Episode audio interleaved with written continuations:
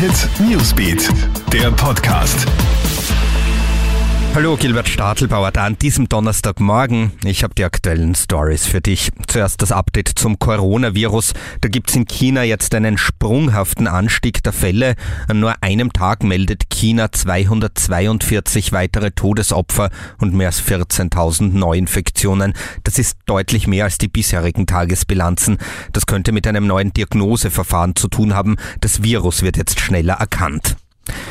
Wegen der Gefahr oder der Angst vor dem Coronavirus gibt es jetzt eine weitere Absage eines Großevents, und zwar die größte Mobilfunkmesse der Welt, der Mobile World Congress in Barcelona, wird nicht stattfinden. Der Termin wäre eigentlich Ende Februar gewesen.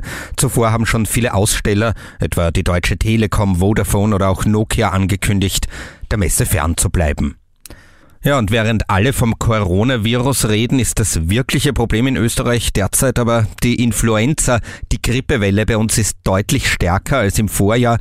Allein in Wien hat es in der Vorwoche fast 14.000 Neuerkrankungen gegeben und der absolute Höhepunkt könnte sogar erst nächste Woche erreicht werden. Vor allem Kinder erwischt es heuer reihenweise und heftig.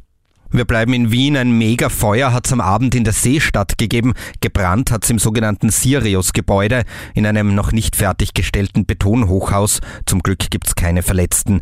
Die Feuerwehr war mit fast 100 Mann im Einsatz. Die Ursache muss noch ermittelt werden. Und kurz noch zum Sport. Ski Alpin. Heute findet die Herrenabfahrt in Saalbach statt. Der österreichische Skiort springt kurzfristig ein, weil die geplanten Weltcuprennen in China wegen der Coronavirus-Gefahr nicht stattfinden können. Für Österreich am Start unter anderem Matthias Meyer und Vincent Griechmeier.